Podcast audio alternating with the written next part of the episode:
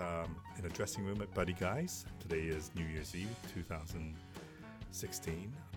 Last night I got to see Toronzo Cannon and his blistering performance last night at, at Buddy Guy's, and he's been kind enough to come back and have a little chat with me.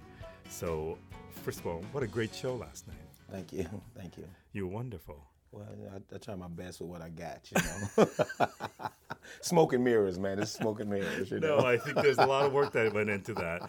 You've been playing in Chicago for a very long time, is that correct?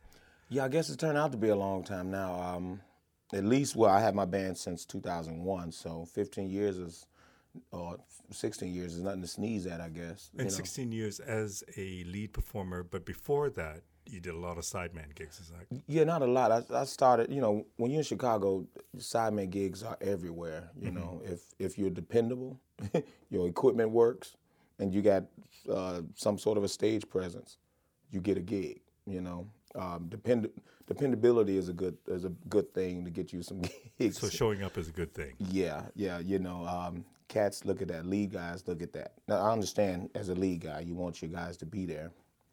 If you take a gig, honor the gig. Right. Respect the stage, learn the music, you know, things like that. So, You were born in Chicago, correct? born in Chicago, yeah. So tell me about growing up in Chicago.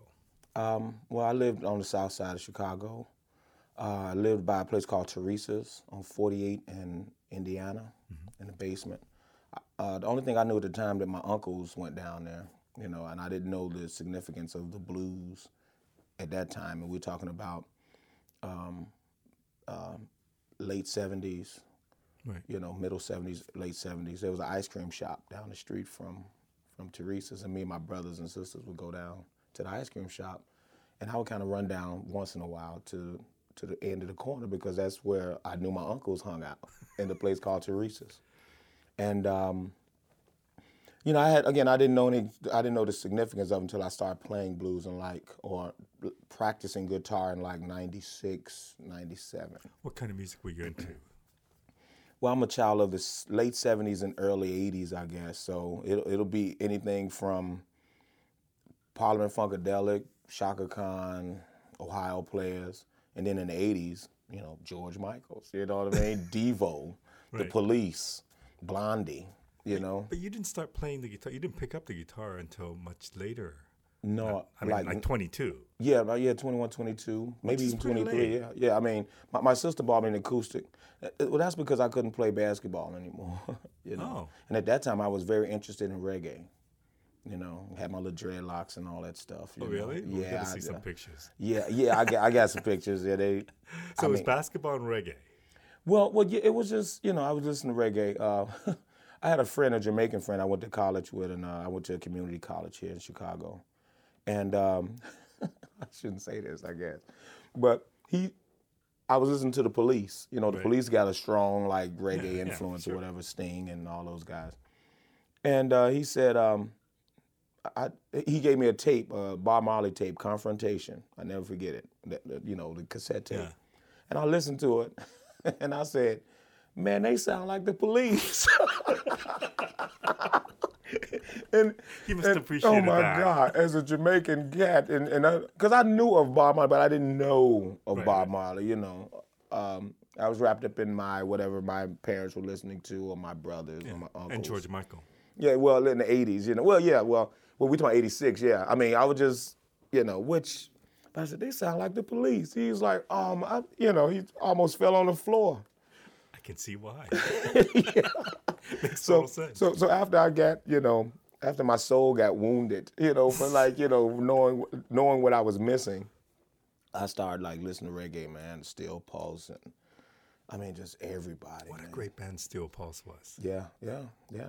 I mean, just, I mean, I was going to, um, like even the, the dub poets guy, um, Linton Kwesi Johnson or whatever the guy name, but I was just anything that had the reggae rhythm, I was like trying to listen to it, you know. And So, you start playing reggae started playing reggae, reggae on an acoustic guitar, but how I came into playing guitar was uh, listening to John Cougar. when he was John Cougar, I know Right. I, I, I'm a I'm a ragtag of influences, I the guess. true you know, blues tradition. yeah. the police. The police, John yeah, Cougar. yeah, yeah. Um, but that's how I started, you know, because my sister was practicing piano, and everybody around the house, she was like, "Oh, you want an instrument? What do you want to play?" Me and my little sister, whatever. And I, at that time, I was nursing a bad knee because I couldn't play ball. I uh, broke my meniscus, you know, and I wasn't trying to be professional. It was just a, a hobby type thing, you know. And uh, being out with the guys talking crazy, you know, trash talking or whatever. So there was no possibility of Pro, no, No, okay. no. Just it was just being out with the guys, man. Just you know, I guess some sort of fitness or whatever too. Um, but uh, I said I want to play guitar, and that was from looking, you know, or listening at that time at heavy like acoustic John Cougar stuff, like Rain on the Scarecrow and Lonesome Jubilee and all that stuff. Which I'm surprised I still remember that stuff, but it it, this is it good stuff. yeah, it touched me in a way where it's like, you know, wow, you know. So anyway, she bought me the acoustic guitar, which I still have, like an old Harmony. Um, and um, again, too, I was, you know, mixing it with the Bob Marley stuff. I wanted to learn Redemption Song, Great song. and I was like, you know, and I, and I would had the videotapes and all that stuff. So when I when she got me the guitar, I didn't know I was left-handed Mm-hmm. on for guitar because I picked it up, and the little string, the, the, the thin string was on the top. And I said, I, I think that big string, that big string is supposed to be on the top. Because I kept looking at Bob Marley when he did Redemption Song in the studio, you know. And she was like, okay, so we took it back to the place, and the guy, I'm sure, overcharged me because $45 now to, you know, I'm thinking now, it don't cost that much to change the strings over. but, you know, he saw the greenness. But it had to be more than just changing strings, right? Because you had to change the well, you have to change the nut at the, oh, the bridge, I mean, the bridge. machine heads and all that. Yeah, well, well, it's an acoustic guitar, so Oh, yeah, okay, so okay, maybe you know maybe he did cut a new nut or whatever, but forty five dollars in those days, no, not those days, but in the like ninety, um, ninety seven. No, I'm sorry, not 97, 94, 95 maybe, you know. And I bought my first electric guitar in like 97, 96, 97. But this was just a hobby. You liked playing guitar. You yeah. played with your friends, basically. Uh, no, in the house, in the house, and uh, started going out to jams around 96, 97. and uh, and you know, just like a community. And then, you know, I started when you know, you, well, first I wanted to go, I wanted to play reggae, like I wanted to play be in a reggae band. Which what kind of reggae? What kind of reggae scene is there in, in Chicago? there's a heavy reggae scene. Yeah, um, okay. yeah uh, the place Wild Hair and um, and um, uh, Wild Hair and Exodus, a place called Exodus. Back in those days, Right. Ziggy Marley family kind of uh, co-owned Wild Hair, Oh. things like that. Yeah, so he would be in town all the time. Um, but um, you know, I was again practicing and and I, so again, I just freaked out now that I didn't know I was left-handed at the time. You know, but But how um, could you know? yeah, I, I, yeah, I just the big string should be on top. So, um, started learning, got my first electric, started going out to jams, and um, they would be playing songs that I remember when I was, you know, as a kid living by Theresa's, and my uncles come over, my my aunt. Sorry, these would be blues jams.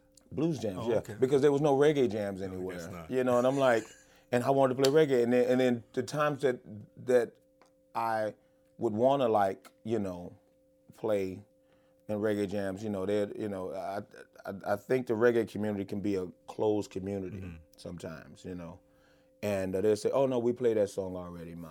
I'm like, oh okay. I, I I feel the elbow. I feel the elbow. You ain't fooling nobody. You know what I mean? So so I'd tell her, you know what? Okay, cool. You know, I'll just go play. You know, play play some blues. That's you know. Did did playing the guitar come natural to you? Like, was it easy? No, I I I, would take to take it to work. You know, at that time I was managing a movie theater. I was assistant manager of the movie theater on the north side. So I carried it everywhere I go, and girls be looking at me differently and stuff. And I only knew like literally, honestly, three chords and a couple of runs. I knew the bass line of Redemption Song. you know. but But the girls didn't have to know that. yeah, they just saw me carrying the case and said, "Oh," uh," and I'm like, "Oh wow, that's kind of cool," you know. Uh, it is something. It is something about that where guys, like rock and roll guys, say, "I just started playing guitar because of the girls," you know. And it Believe is me, I've done say a lot that. of interviews, and Yeah. many have started because of the girls. That- that's that's. I don't know if that's a phenomenon. That's crazy though, but I, I guess it's cool though, you know. But uh, so um, But you must see it like constantly when you're carrying the guitar, or even last night when you walked in. Mm-hmm. And I don't know how many of those people are fa- friends versus fans, but there were a lot of fans coming up to you, and yeah, yeah. and I, I know you're you have another job, which is driving a bus, and I don't think Mm-hmm. yeah. you get treated the same way. no, unless I'm late. and then they, they, you know, then they then they acknowledge me. Why are you late? I'm late for work, you know. So Tell me how that. How long have you been driving for the Ch- Ch- Chicago Transit Authority? 24 years. Wow. 24 years. How did you get into that? in the need of a job. You know, it was supposed to have been a job to just kind of like, I'm only gonna do it for a couple of years, and you know, Right. and maybe you know, because I had no responsibilities, no kids, no you know, real significant girlfriend. I had a girlfriend or whatever, but it was just kind of like what it was, you know, and it turned out to be, you know, like one of the better jobs in the city or whatever, and um, you know, you get benefits, you get things going. It's like wow, you know, I could buy an electric guitar, like oh, you know, you know, things like that. So, um, yeah, so about 24 years, but it just turned. It was to me, it was just a job to to see what else where it leads to, you know. But throughout this whole time, you've had that job, and then you pursued music. Yeah, I don't know Or if I was pursuing just- music. I was just hanging out. You know, I was just kind of. I, I never had that uh, dream of I'm going to be a blues musician. I'm going to you know do this, and I just I never had that um, that desire, that hunger. I guess you know it was just the fact that I was hanging out every Wednesday at Blues Etc. Um, shout out to Rodney Brown because he's the first one that got me on stage at Blues Etc. And um, it was just a thing of um, hanging out. Like, you know, I guess that replaced the basketball Right. hanging out, where it's like there's a community, community of basketball players. We have our own mentality. And then you get to this other community of blues musicians and everybody hanging out and things like that. And it's like, oh, wow. And were they very welcoming and accepting of you? Some were, and it was it was cool. Um, and I got to say, this Mike Wheeler, I think he's playing. He's playing tonight, actually. yeah.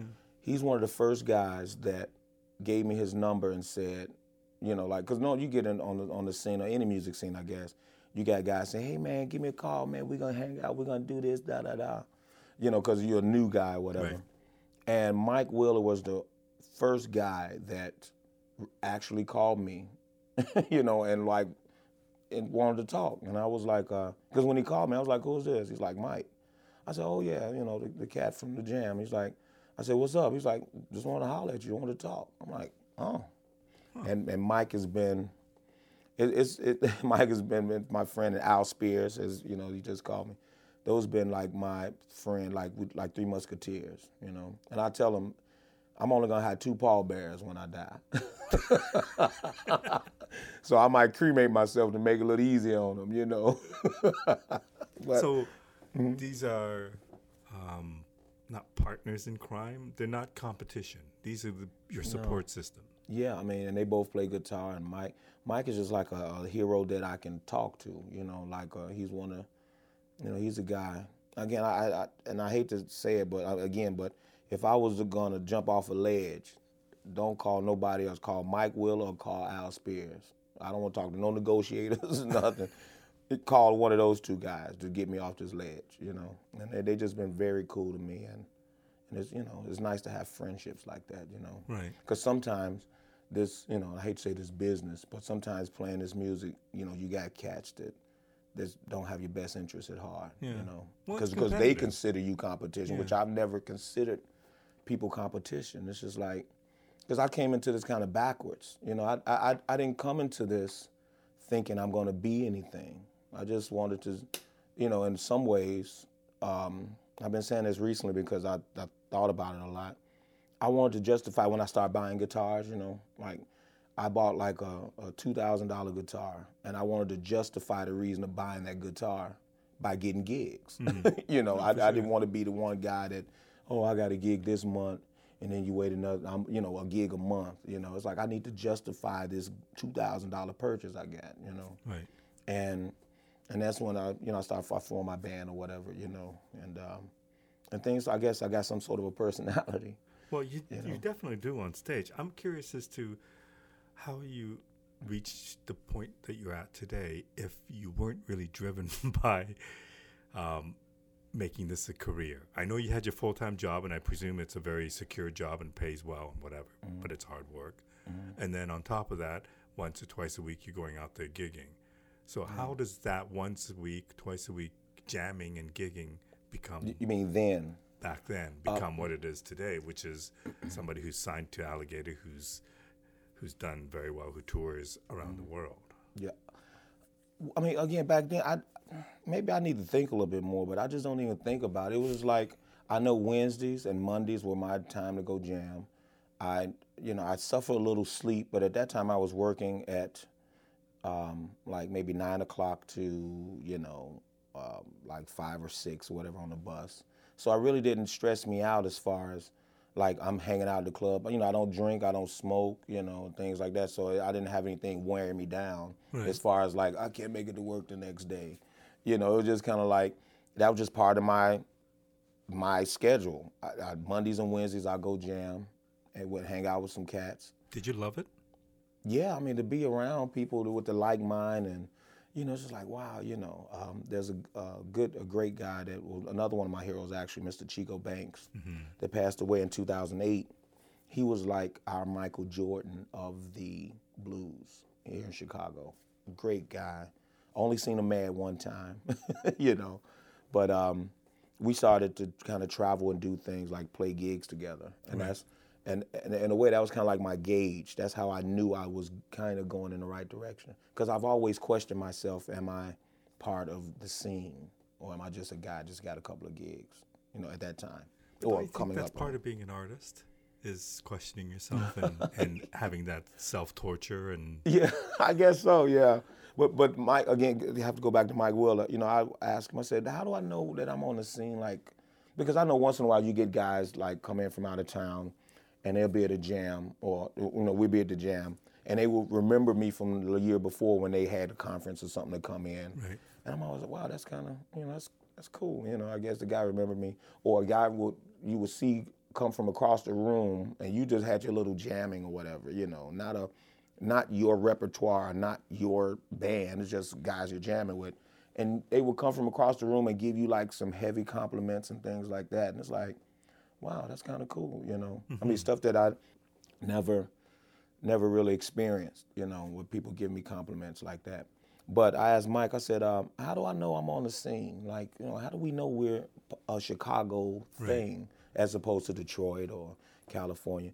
And he said, you work, right? You working gigs? I said, yeah. He's like, you working more than uh, what, twice, you know, twice a month or something? I said, yeah. And he's like, you on the scene? You know, it was like forest for the trees type thing or whatever, you know. Well, it's an interesting thing, and also because Chicago being, you know, the, a big home of the blues, Yeah. and it mm-hmm. also has many legends who are established here. Mm-hmm. Yeah. I, I, I guess it's you know, I mean, it has, and, and it also attracts a lot of people coming to Chicago, like the, mm. like the people we were talking about before, even people from out of country who mm-hmm. come here to learn the blues, to play with the people. I mean, there's been a lot of musicians that I know that have come here. They they made that pilgrimage to like from Florida, from Japan, from mm-hmm. England, from I mean Australia, Israel. You know, they came here to play blues, and some made it and some didn't make it. Some went back to or they went to other cities or whatever, or they just kind of said, okay, it's not like it used to be when it was like when Buddy and Muddy and all them cats come from down south because they heard, hey, you know, or Elmore James or whoever, you know.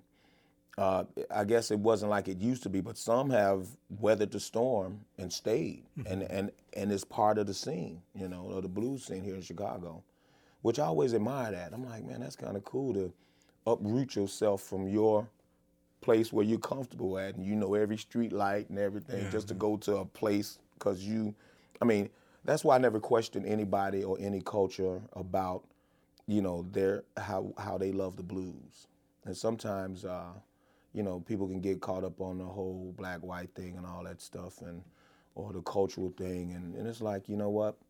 I can't tell anybody that uprooted their life and come to seek out the blues and all that. How you gonna tell that person not they can't play blues? Right. You know? I, we all know where it came from. We know the significance of it, and it came from slavery and the whole thing and all that stuff. But you can't tell a person you know, you can't play the blues just because you this. You know, I, I don't I don't subscribe to that. Okay, but how even even that the notion of where the, where it comes from with the Mississippi Delta and Mm-hmm. and the and the South and whatever, that's not really you either. Yeah, right? it's not me either. Yeah, yeah. But at the same time, you were living close to the projects in Chicago. Is that Yeah, correct? So yeah. I mean, there was a certain lifestyle that you're aware of that a lot of other people aren't aware of. Yeah, well, I was having a talk. I was having a talk with a guy. Um, actually, it was a white guy. He used to hang out in the clubs in the '60s and '70s at Theresa's, and he was saying, uh, he was saying, uh, "Wow, you know, you lived in a bad neighborhood. You lived like, you know, basically you live in the ghetto." And I'm like, "It wasn't the ghetto to me. It was home." you know, and I guess that aloofness or whatever is kind of like because maybe it was bad to him, but for me, you know, this just was home. And you know, um, I mean, I didn't take it as any as any um, disrespect or anything, but home is home. You know what I mean? So So what I witnessed last night was somebody who's very confident on stage, who who plays very well, who sings really well, who has amazing, interesting songs with a, a lot of humor in it. yeah, Um, tell me, when you first started, what did you think you had to work on? What were, what were the things that you thought, I really need to work on this and to get to where you are today? being a guitar player, man, there's so many great guitar players here in Chicago, and you know, I, my thing was I ain't trying to be the king or to be the best. I just want to keep up.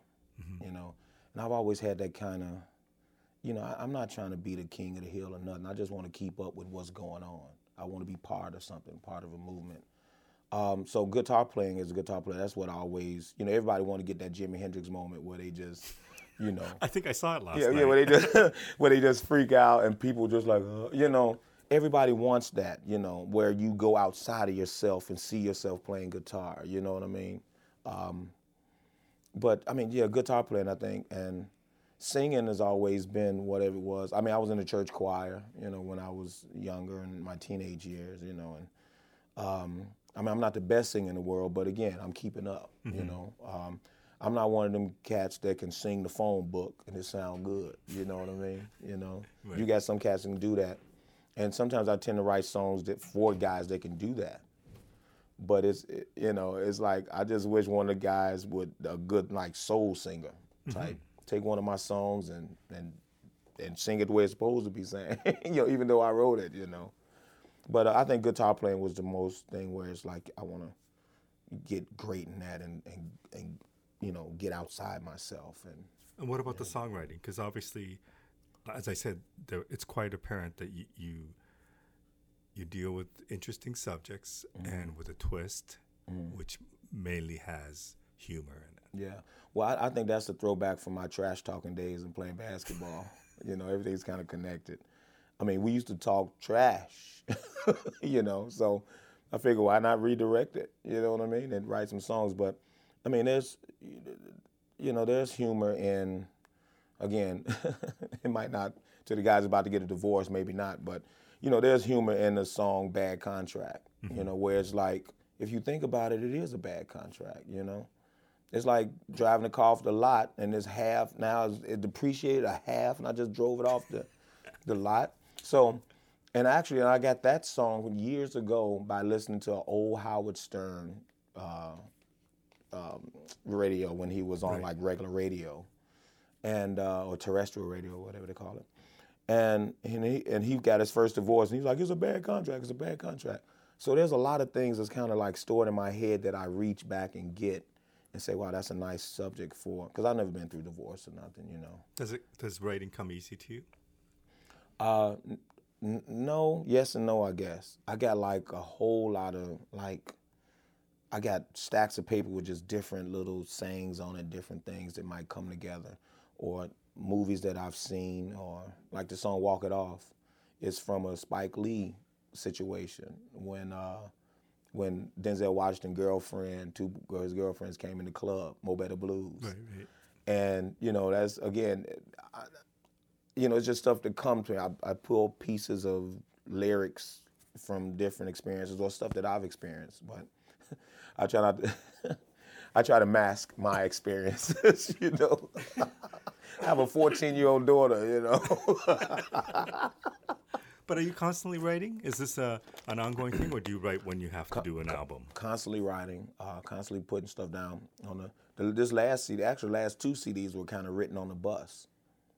As you when were I did when I did Delmark and uh, and this alligator thing, you know, just at red lights, you know, not taking tickets, uh, you know, say, hey, yeah, I got-" you know, and riding with my elbows, staring the steering wheel or nothing. No, um, you know, I've always had a piece of paper in my pocket and a pen, and and I listen to, um, I'm not listen, but I um, you know, just kind of, you know, because once you're driving a bus ten hours a day, you know, people complaining, traffic, whatever is what it is, you know. right. And my mind is just kind of like, okay, how can I flip, you know, like you know, a song? Because I don't want to be the guy again. I don't want, I don't want to walking down the street, shuffling my feet, dancing to the beat. You know, it's that's too, you know. And I think some cats that write like that, they just trying to get to the guitar solo, and they have. uh, My thing is not belittling the audience's intelligence. You know, I've had some guys say, well, why you not writing for the guy at the bar? you know, drunk at the bar, you know, like maybe my songs will go over somebody's head. I'm like, why write for a drunk guy at the bar? Eventually he's gonna get a song that that a song that's maybe, you know, touch him or whatever the case is. But how do you know? Maybe he's drunk for a reason. Maybe he's going through a bad contract. Maybe he's having a midlife crisis, you know? Um, so yeah, I mean I just try to I try to write different things and just like things that people don't think about, you know. Again, the midlife crisis, you know, you might not think about that in the song. Or Fine Season Woman, you know, where it's like Muddy Waters wrote 19, she's 19 years old, and, you know, you got Steely Dan talking about Hey 19, and, you know, all the older guys like the young girls, but what about the women that's in their 30s and 40s, Right. you know? And I do like a woman with a little bit of gray in her head, you know what I mean? It's like, I mean, you know, that's the fine Yeah, season sure. woman, and they should be, you know, um, you know, put in a, put in a song, you know. So it's just things that people don't think about that I like to try to write, you know. So I know this is just normal life to you because you've been driving for a long time, and you were driving while you were trying to make a name in the blues. But you know, from from an outsider's point of view, it's a it's an interesting juxtaposition between being a dri- bus driver and being a blues musician who who just who's seen some success, who's mm-hmm. touring in Europe a number of times, who apparently killed at the Chicago Blues Fest two years ago. Yeah. Like, oh, let's talk about that. Talk about was it June thirteenth, twenty fifteen, when you mm-hmm. headlined? Yeah. Tell yeah. me what that was like. That was like one of the best, best and the fastest 45 minutes of my life because it was only 45 minutes. See, I, I think I've reset myself, even though I've done all these great things. When I'm on that bus Monday morning, sitting in traffic, it feels like you know I don't have time to to get my English accent. You know what I mean? Like Madonna or somebody. Hello, yes, I've been to here and there. You know, I don't have time to get that because I'm a regular, you know, not regular person. We are regular people, but I'm just like a bus driver, blue collar worker. I wonder. I wonder when I watched you interact with your your fans and friends last night. I wondered that what you were like on the bus, dealing with your passengers. I'm like that, clients. too. I presume you were the same person. Like that, yeah. I mean, and sometimes people are like taken aback because a bus driver's talking to them and not like yelling at them or whatever. It's like, you know, they sometimes they have complaints, and when I try to explain to them, then it's a thing, you know, because I'm willing to engage and talk. If you really want to know the reason why I'm late, you're not just gonna yell at this badge, you know what I mean, and Right. and and disrespect me. I'm gonna tell you the reason why I'm late. It's because of traffic, construction, because they cut the runs off the street. So you know, I mean, I'm trying, you know, so I engage them in conversation, but not in a arguing type of way. But I'm not gonna let anybody uh, throw water on my fire. You know what I mean, and just walk away. You know. But when you have a night like you did at the Chicago Blues Fest, Mm-hmm. the next day or the next week when you go back to work, what is that like in, in terms of Uh, well, well, you know, I got I got my memories, and I just sit there on the bus and think about, man, that was cool, you know. And I blend back into, I guess, society or whatever, and not a guy that just got, you know, six thousand people or whatever looking at me, or whatever it was. It, You Right. know, it was some crazy number, and um, And it wasn't just that you were headlining, but it sounded like you killed? Well, you know, 45 minutes and you put your best stuff out there and you hot and you looking at all these people, oh my God, you know, which I try to section it off only to my mom, because my mom brought a sign with my name on it, you know. I'm like at that time 47 or whatever, but my mom's got this sign. Which said? Toronzo or whatever, you know, my name. but, you know, it had my CDs on there. But so they thought she was selling CDs. yeah, it's just, you know, my mom, she's gonna love me, right? Yeah, yeah. You know, Hopefully she's gotta she love me. Yeah, it's it not be- like It would be a shame if she didn't. yeah, that's right. Yeah. so, but it was, um, you know, it's just cool to, to, I guess, to have that double life. I guess, you know. Um, I mean, do you ever think maybe one day I could quit driving and just do this full time, or is that just in the in the the way the business is today? Is that totally unrealistic? Um, I for me, I'm I'm a, a Plan B type of guy. I don't want to just put my now. Maybe if I was by myself and I didn't have like a family or something like that, you know, maybe I can do that. Um, but I don't, you know, with the, the rising healthcare costs and things like that, and I, I don't want to put my family through it. I don't want to put my daughter through it because Daddy want to be a blues star for however long it lasts Right. she can't get proper health care or the clothes she want or the whatever, you know what I mean? So I don't want her to suffer because of me. Right. So um, and plus too I'm so closer to retirement. It'd be hard just to say, ah, you know, keep my pension. you know what I mean? You know. Right. Well, like, but you have that to look forward to. So in, Well, in yeah. Mm-hmm. some ways, that I don't know how many years you have, but there's a point that you can say I'm going to retire. About two years pension." and some change maybe. Two years? Two and a half, maybe two some change, hopefully, yeah. Wow, that's Yeah. not much. Yeah, I mean, they want 26 years, and I got 24.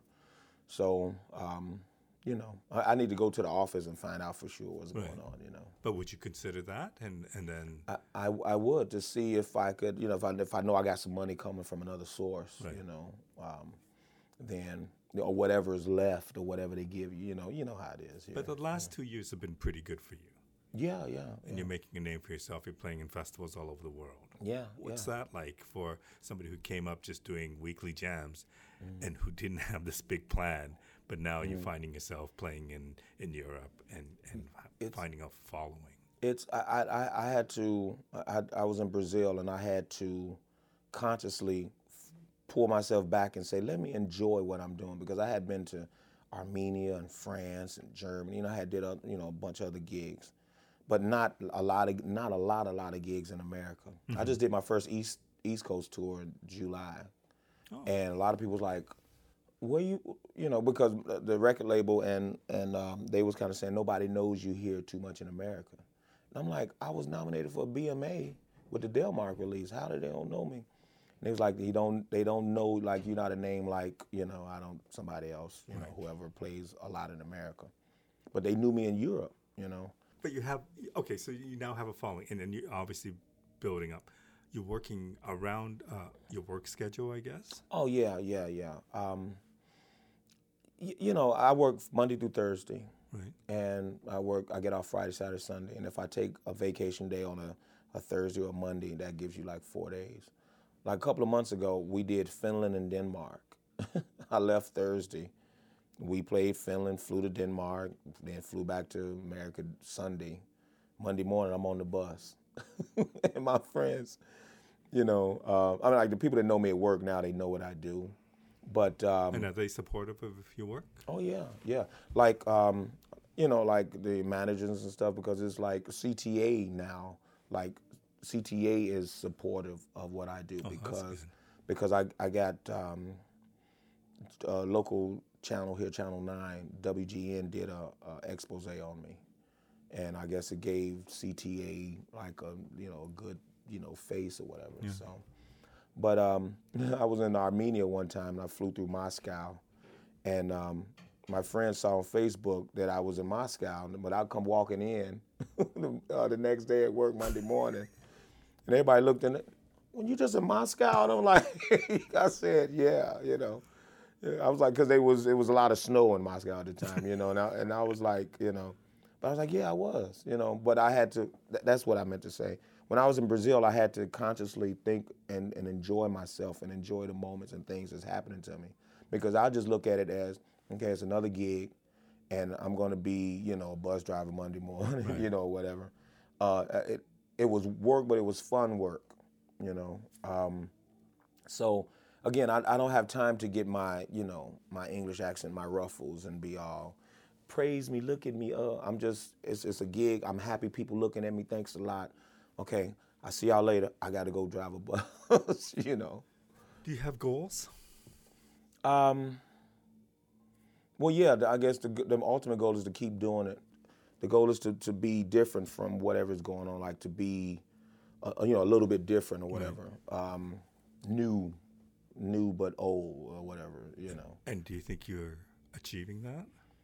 So far, and I think I think it's from the songs, and I think it's from the songs and um, you know just offering something a little bit different and new. You know, I was questioned if I wanted to go the Chicago route, like when we first started doing the album, Mm-hmm. and I'm like, Chicago is all I know. You know, I don't know how it is to be. You know, I I, I think they wanted me to be kind of like just a blues guy that had really didn't have a home, but everywhere I go in the world, Chicago's got that extra kick to it where people would stand up and say, well, okay, maybe we should check this guy because Chicago's infamously or famously got something that people, especially blues, that people want to say, okay, is he drinking the same water as Buddy Guy or, or whoever they like, Elmore James or whatever the case is. So I said, no, I, I want to go the Chicago route. And it worked out. You know, me being a bus driver for the city of Chicago, I guess it was a, a great story, you know. But it was, it's just something that I didn't think about. It's just something that I do, you know. And I, like I said, I should think a little bit more because, you know, I just, you know, I just want to play. I, I never had this dream. People say you live in a dream, and I'm like, it was never a dream. It was just kind of like, wow, this is cool, you know. But th- did things just happen to you? I mean, I, you know, obviously signed to Delmark and signed and now signed to Alligator Records. Mm-hmm. That just doesn't happen without some quality and some effort put behind it. Um, you know, I inquired, like, you know, um, uh, but when Delmark came along, because I was about to do my third independent release when Delmark asked me to do a, a CD. And apparently, because again, I was playing sideman with a guy named Chris Harper, and he went into Delmark to do to cut some tracks. And Steve Wagner, like, saw me or whatever, and the guy Chris Harper is from Switzerland, and he wanted me to sing my song Ernestine, and and you know, I guess right place, right time, all that stuff. But it's not like I was having lunch with people and doing this and that. You know what I mean? And trying to position myself. Right. You know, um, at one point, like when alligator went down, you know, things were happening for me on my own. I was touring a lot over in Europe. Um, um, and I was kind of doing the same gigs as alligator artists were doing, and you know, and at Delmark too, but alligator, you know, like the the the the guys on that level Right. that had a that had a uh, um, agency working, a talent agency working for them. I was doing those gigs with nobody. Well, how know. did you get those gigs? How do Well- you get gigs in Europe without? Well, well, well, well, well, there was um, there's a young lady named Lisa Panoyan that saw me here at a club at Blue Chicago, and she went and told a French guy, and Martin, uh, and I forgot the, the, area he's in, but she knew he brought guys overseas, so he brought me over to France, did a little tour there, and it was successful, it was cool, and then all of a sudden I started getting calls from you know, like Belgium, and things started happening kind of. So tell me about that. You're, you're used to playing in Chicago, playing in the local bars, doing your thing, Mm-hmm. and now you're playing in Belgium or France. What does that feel like for you? Oh, that was, I mean, it was like, wow, that's cool. But again, it wasn't a dream that I had when I was trying to learn Redemption Song.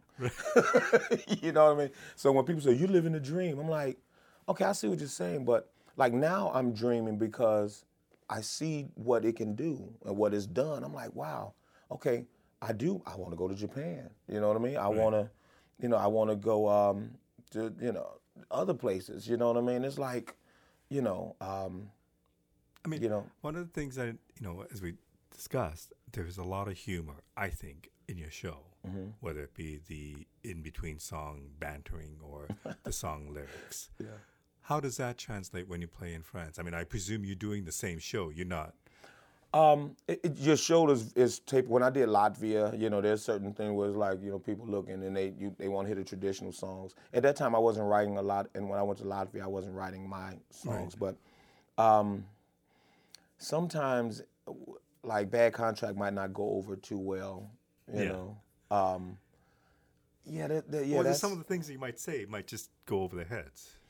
Yeah, I, I I don't think I'm as talkative in some ways when I go overseas. Where like in Germany and Belgium, where there's or Amsterdam, where there's English you know, speaking stuff, uh, it's English speaking um, population. Then, you know, I, I do talk a little bit, but I I'm conscious of that in a way where it's like, okay, let me just play to the people with a little, you know, with a, a little side banter or whatever, you know, for those who might understand, you know. But when I when I'm in an audience like in America or New York and we did stuff like that, it's like you know. So, but it, but it's hard to. Um, And is it sorry? Is it the same every night, or there's just stuff coming out of you? well, well, well mo- there's mostly stuff coming out of me, but there, there's some some things where I might say over like when I bite the strings and show the women the strings. You know, I've I've said that several times Yeah. because. You know, can't just tell every woman that in one show. You got to spread that, man. You know, that information must be known every show. And that is part of the Hendrix moment, if I recall. yeah, yeah, yeah. So um, no, but I mean, there, there's things that's kind of like I um, you know, I've said before in shows, but it's not a script. Right. Yeah, I mean, it could be something, you know, like the red draws, purple draws, things, whatever. You know, I mean, I'm sure I've said it before, but it's not an every show thing. It's just something to to get people to say, "Wow, did he say that?" You know what I mean? For the guy, that maybe for the drunk guy at the Yeah, at the bar, yeah. that's for him. You know, it's like, did he say purple draws? Huh? Purple, you know. So But this is many years in the making. Your stage presence, right?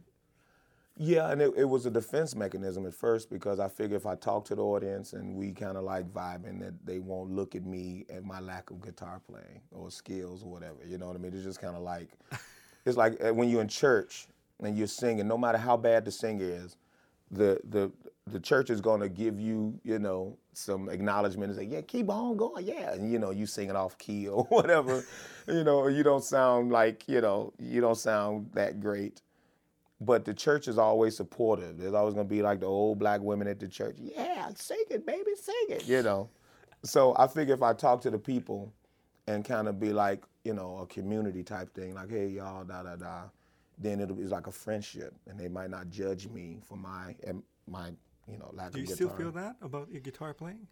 Um, when you see people like Mike Wheeler and Carlos Johnson and you know and Carl Weathersby and you know Buddy Guy, you know John Primer, when you see guys that just know the strings and they just, you know, yeah, I mean some, yeah, yeah, I mean you, I mean you get kicked in the back, you know. I mean if you're a thinking guy, you know, where it's like, man, I need to, you know, I need to get my stuff together, you know. Again, keeping up. Vasti Jackson is another one. So how how do you are you practicing all the time? Like how does that work? Uh, sometimes, man, because after you've been on the bus ten hours, Yeah, I can and imagine. traffic and you know, it used to be like I couldn't wait to get home and practice and stuff like that and be And you also have family. family. Yeah, my daughter, you know, she wants to talk about you know Taylor Swift or somebody or or you know or that you know she's got homework or things like that and we talk and so I mean yeah um, Like how does how do you get better at what you do at this stage in your career?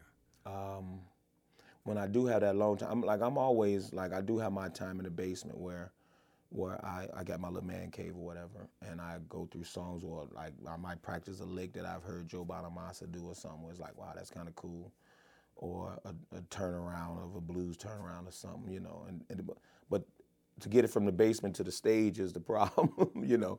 I got it down downstairs, but like last night when I'm just flying.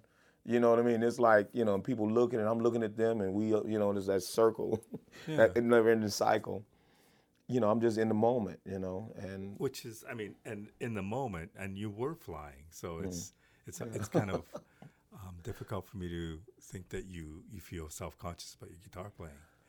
I mean, if, when I sit back, like sometimes, like there's a thing called Giggity TV where you can look, you know, like it, it tapes or whatever, Yeah. you know. And I look at myself and it's like, oh. I mean, I used to look at myself like, and I still do, I guess, like, um, you know, when a basketball team loses a game or a football, you know, they go run the tapes and look and say what they could have did better, what they, you know. I, I, I would I would do that sometimes, and sometimes I'm like, ooh, you know. But you know what? Here's the thing. I mean, I work in video. This Mm. is what I do. It's, is I edit video, and And the thing that amazes me is whenever you shoot a band Mm. and you watch it on video, 99 out of 100 times, it's not as good as the live experience. Mm. Maybe 100 times out of 100 times because there's just something about, They know a camera on them. not, not even that, just in the moment, you're there, you're feeling it. And you can make a mistake and it doesn't even matter Mm-hmm. Yeah. because it's magical. Yeah, But yeah. on tape or on video, it's just not as magical. I don't know why. You know, this it's one of those mysteries, but it's Well, there was a thing where, uh, and, and I don't know if this is like related, but like I had heard of Jimi Hendrix, you know, because people was like, "You left-handed like Jimi Hendrix," and I'm like, "Okay," you know. you know? Um, when I heard the studio stuff on Jimi Hendrix, I was kind of like, it was bootleg stuff. I was like, "Is this the Jimi Hendrix they talking about?" but when I saw Monterey for the first time, I was like, "Whoa, man!" I was holding my stomach, man. I was like, "Oh my god," you know. I saw the visual, you know, the tape, so or the video, and so I'm like, "This is the Jimi Hendrix they talking about," and that freaked me out, man. I but that was like his U.S. breakout gig, right? Like that was his premiere. yeah, yeah, States. yeah. That was his 45 minutes of like me at, uh, at the Blues Fest. So- I didn't think of that. Yeah. How do you top that? How do you now go? Okay, so I did the Blues Fest two years ago. I kicked ass. Now what do I do? Um, I, no, I, I just, it, it's a never ending, for me, it's a never ending process because whoever saw me at that place, they saw me there. But people last night didn't see me play Blues Fest, or the people in France never see me play Blues Fest, you know. So it's a never ending thing where it's like, I need to, I need to, you know, not kill everybody, but I need to, everybody need to see, you know, I, not how hungry I am, but like the feeling that the, it feels good to do this. That's why I thank the audience for you know supporting the live music and Buddy Guy sitting over there, and he's got one of the few venues here in Chicago that um that you know supports the live music. You know, so you know for me, I, I'm never what they say rest on your laurels or whatever, or get you know fat and satisfied. It's, once you get fat and satisfied, you might as well just go and put the guitar on your bed. You know. Right. Um, I, I guess like money, I'm I, I'm not satisfied. you know what I mean? It's like, you know, you want to play, and it's, it's a it's an honor, and you find and you realize, you know, it's a privilege to play because people don't got to come out of their house to come see you play. They ain't got to pay 15 20 dollars to see you play with YouTube and all that stuff, and you know, or whatever's going on. There's a lot. You got a lot more options, you know, and um, in the economy or for good or bad or whatever they say it is, you know, people can spend that 15 20 dollars on something else, you know. So it's it's it's a honor and a privilege to be on stage. That's why I tell my band and I try to tell other guys, dress for the stage, you know, respect the stage, you know.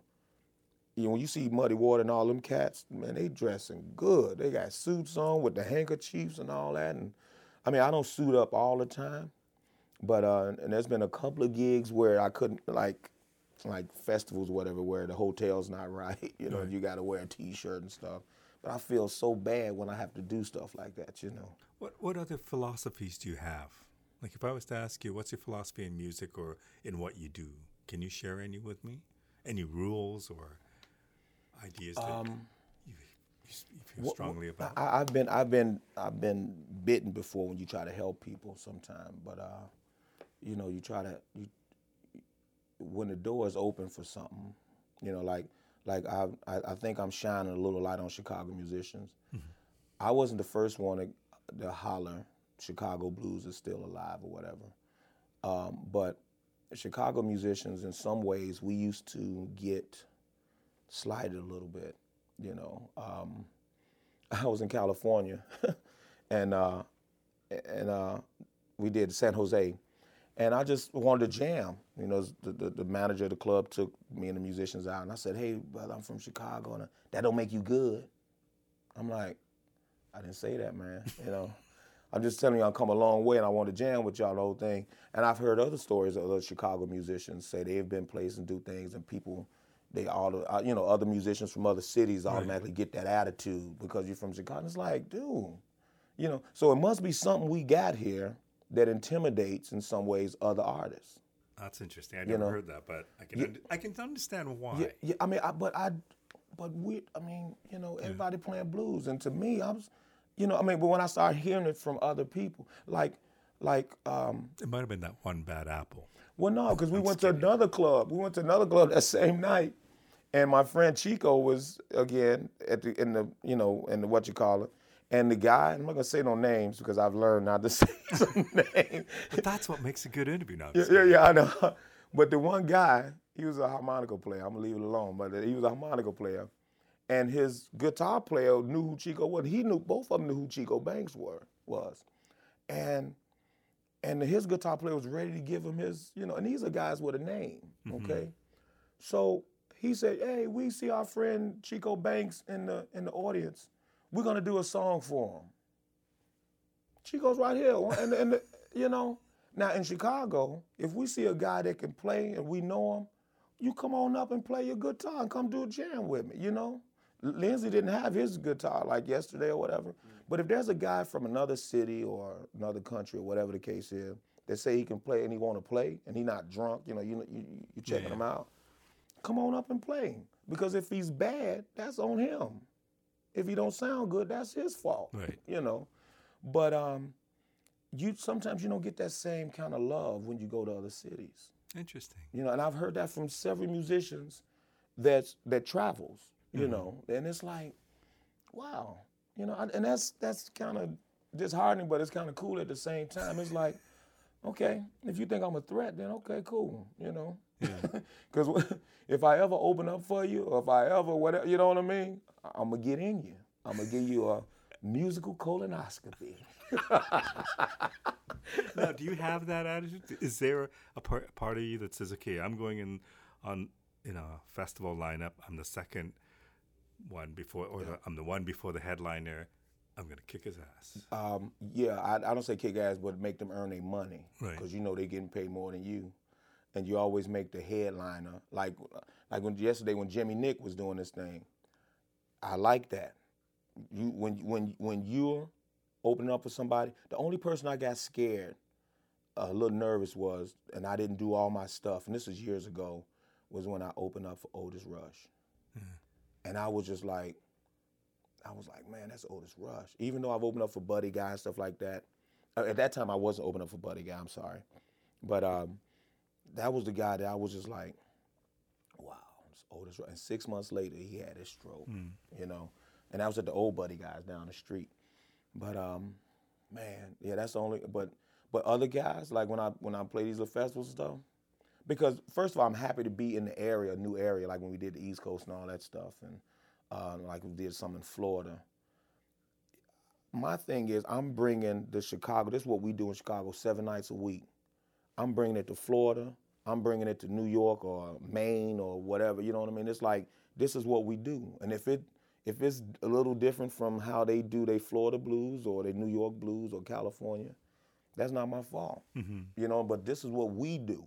you know, and it's you know it's colorful. It's a little shit talking. Oh, I'm, I'm sorry. It's a little. Oh my God. You know, it's a little uh, feces talking. you know, but again, not to be. I mean, you know, I mean, you, you've seen Buddy Guy, and you've seen, you know, Muddy and how people, you know, I mean, they, they, I mean, Howlin' Wolf used to take a champagne bottle and put it in his pants and shake it up. But when you see images, you don't, they don't show that story. But when you see the, the old image of, you know, um, uh, Howlin' Wolf, you think he's this old nice guy that just sang with a raspy voice and da da da. But his show was kind of raunchy, you know. How much do those people who came before you mean to you? What What does that Ah. mean to you? you know, man, those guys come from a, a era, a era where they had to drink out of different water fountains. You know what I mean? They came from down south, like my grandparents. You know, they come from an era where it was deep, where it's like you, you know, you've been called boy, and you 43 years old. You, you know what I mean? It's like, you know, they couldn't even vote. You know, that's why I don't take that stuff for granted, man those cats, when I say I'm standing, I got this from Jimmy Burns that we're standing on the shoulders of giants. And that's to take the, and that's not, you know, some people misinterpret, you mean standing on the shoulders, you trying to keep. I'm like, no, that's because the music has to be taken higher. You know, it's, you're standing on the shoulders of giants so you can get a little higher. And, every, and it's all about community and helping each other. If I can, if somebody can stand on my shoulders and take the music a little higher and, and, and reach the people or whatever the case is, that's my duty. And everybody's laying groundwork. Even though maybe some of them didn't know they were laying groundwork, you know what I mean? But it's like those guys, man, man, I mean, you know, heroes. Right. Heroes, man. Yeah. Sorry. no, that's beautiful.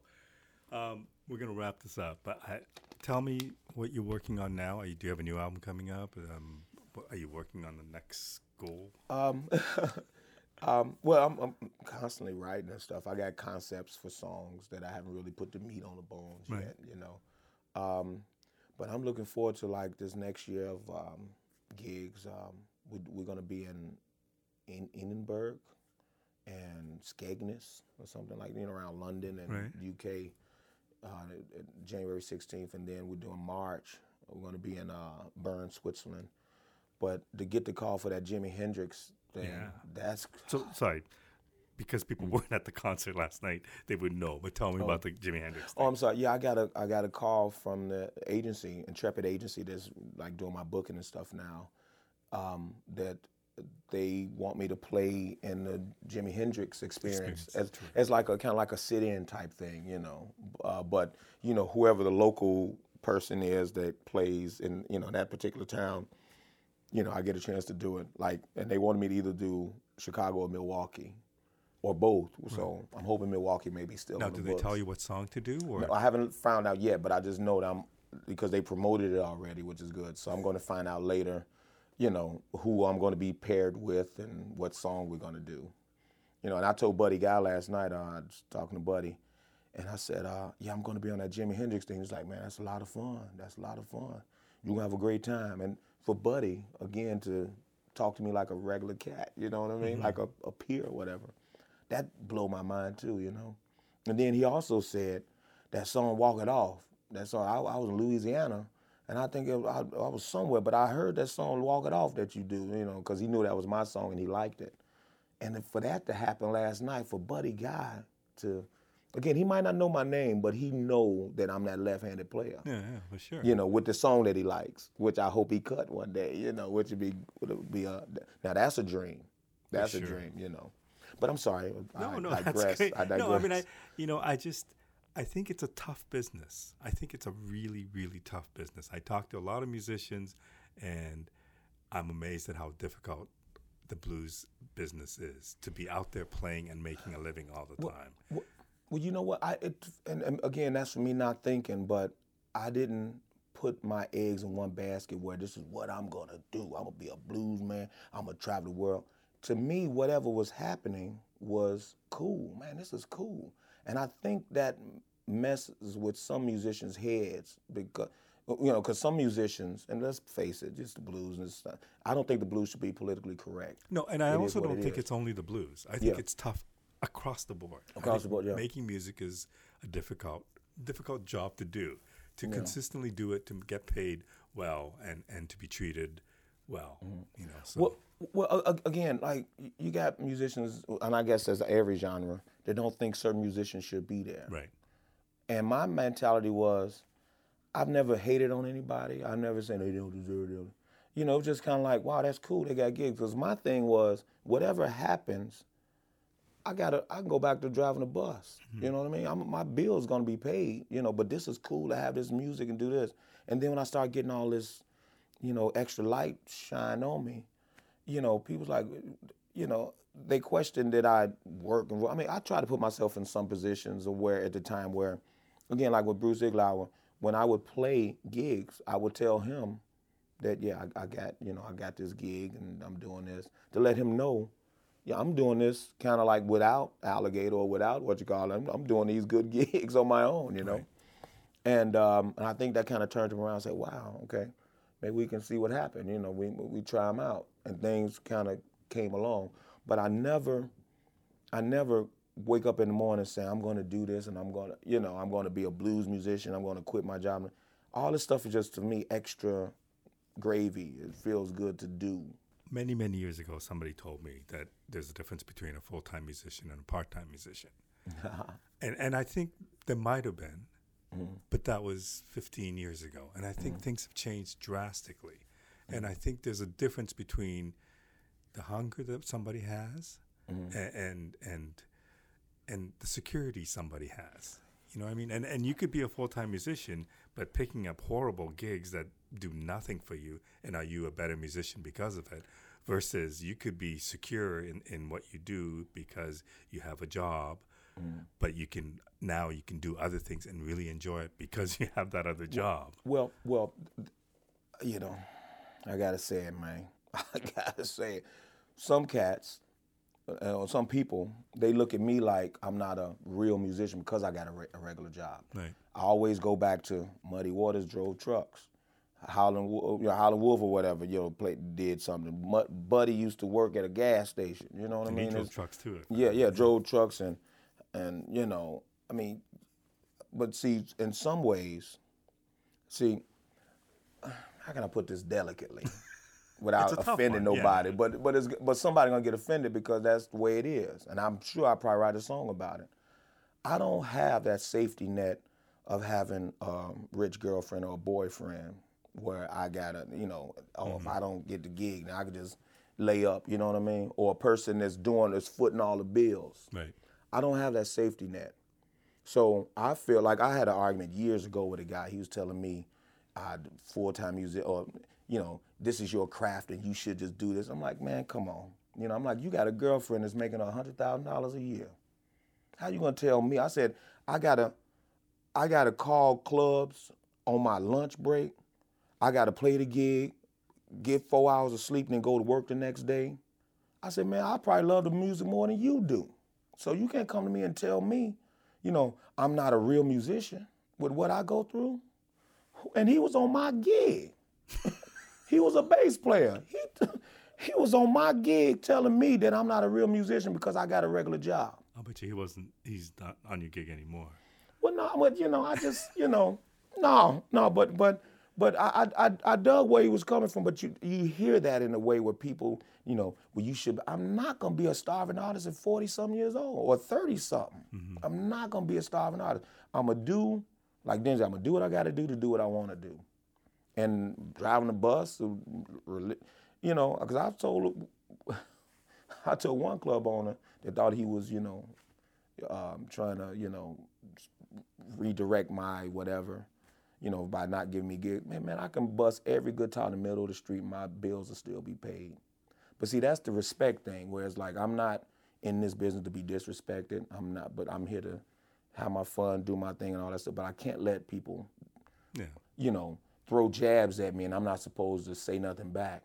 That's where the, you know, I guess that blue spirit come in, where it's like, you know, I mean, I, I think I'm a passionate dude, and I, I like to have fun and all that stuff. But when somebody get my goat or whatever they call it, you know, you know, you gotta you gotta put them back in, in, in the box. You gotta put them in the place, you know. But I don't subscribe to that. Uh, uh, a guy with a regular job or a job is less of a musician than somebody else, because they don't know what we go through to be on par with them or to be out there Right. or to keep or to justify that two thousand dollar guitar that I bought. you know what I mean? You know, because yeah, I mean, man, it's it man. It, at one point, it was a thing where you you know you trying to call on business hours, but your lunch is only forty five minutes long, and you was late on the bus. You know, 10 minutes. So now you got 35 minutes, and now you're not eating because you're trying to get in touch with this club owner you know, to to get the gig, you know. But they don't see that because they got a girlfriend that make hundred thousand dollars a year. Well, I see passion. You know, I, mean, I saw what I saw. man. Last, no, no, it's wonderful. Was that too angry? No, no, no, that's great. Um, I'm going to ask you one final question, and Mm-hmm. it's kind of it just kind of came out. But if I was to ask you, if you could describe the passion you have for music, how would you describe it? Man, um, I can't imagine myself not doing it. Um, like we were the band, we were off um, a couple of weeks um, because you know slow season or whatever, and uh, you know again the, the agency, you know, Right. um, you know we're gonna get back on. But you were looking at the band last night that we were off probably like two and a half weeks, three weeks. So we were like, hey man, you know, because I even I even said to, to the band on stage while we were playing, hey, welcome back, welcome back, you know. Um, So, but we're gonna get, again kick it in gear and, and do our thing next year and all that stuff. But there's some valleys, peaks and valleys. But but I was at the house, man. I mean, it's like something that I something that I gotta do now, I guess. So I guess that's passionate, you know, where it's like, you know, I, I, I guess I gotta do it. I can't imagine just not doing it now because all the all the great things I've seen and the, the great thing that you know people like yourself ask me to do interviews and stuff. You know, it's like that's um, that's pretty cool, man. So I want to keep riding this train until it uh, see where it goes. Well, I think it's going to go a long place. It's, it's, a, it's been truly an honor to meet you and, Oh, and watch you play. Thank you so much for this time. Sorry for being so talkative. No, no, no. I love it. Thank you very much. You're great. okay, okay, I don't.